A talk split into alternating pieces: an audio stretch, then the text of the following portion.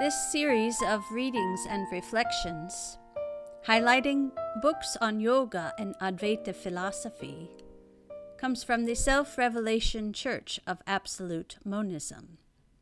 I am Srimati Karuna, the minister of this church. The final Upanishad, included in Swami Premananda's eight Upanishads, is the Kaivalya Upanishad, which he has translated as the Gospel of God and God realization. This Gospel of self realization offers a message of the truth of spiritual life.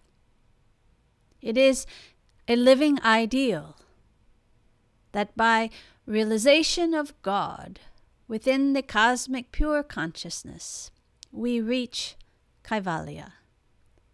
By dwelling within the heart lotus, free from the duality of existence and non existence, the devotee becomes one with the Absolute Self.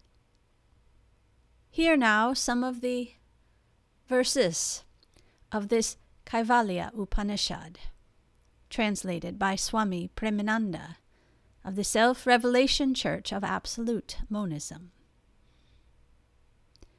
Seek to realize Brahman by unconditional and abiding faith, supreme devotion, profound meditation, and by the practice of spiritual yoga. The subjective communion of mind with self and self with self consciousness. Alone in a solitary place, with a pure heart free from all finite and negative feelings and emotions. Seated in a comfortable posture, with head, neck, and body straight. Rising above all thoughts of worldly relationships and sensory desires and offering salutation of reverence and devotion to the Guru. Meditate on the lotus of the heart with calm serenity and subjective purity.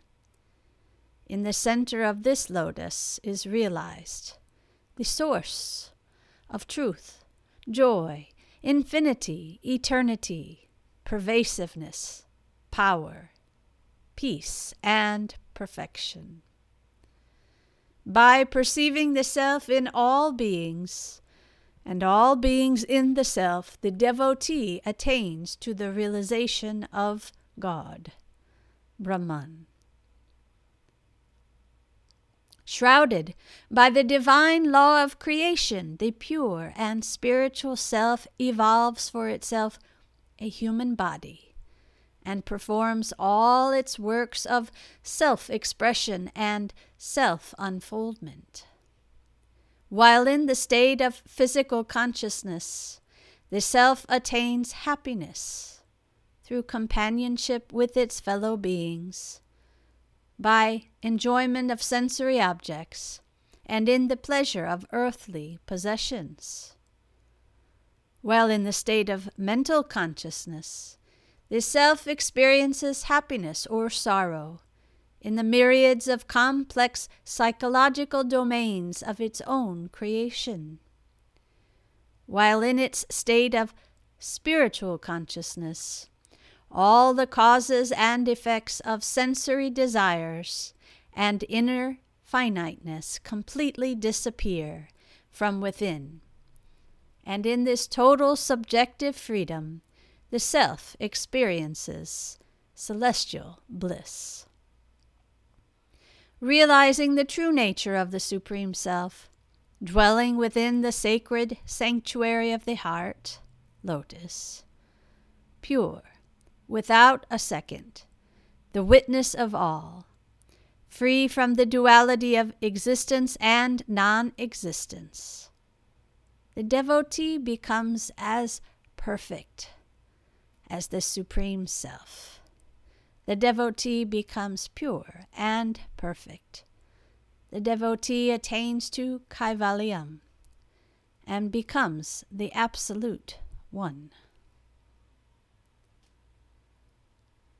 Within these words of the Kaivalya Upanishad, translated by Swami Premananda, we hear that within those three states of consciousness physical, mental, spiritual is yet to be realized the oneness of the Absolute Self. The very pursuit of the spiritual life, with the aspiration for that self realization, is at the heart of the universal philosophy, universal ideal of absolute monism, of Advaita Vedanta, of that oneness amidst all apparent duality. This gospel of self realization offers us this message. Within the very self unfoldment of our human life through each and every state of consciousness.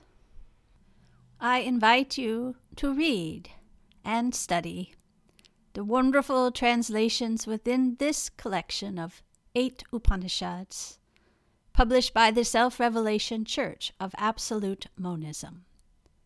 May they inspire your own pursuit and aspiration of the divine self.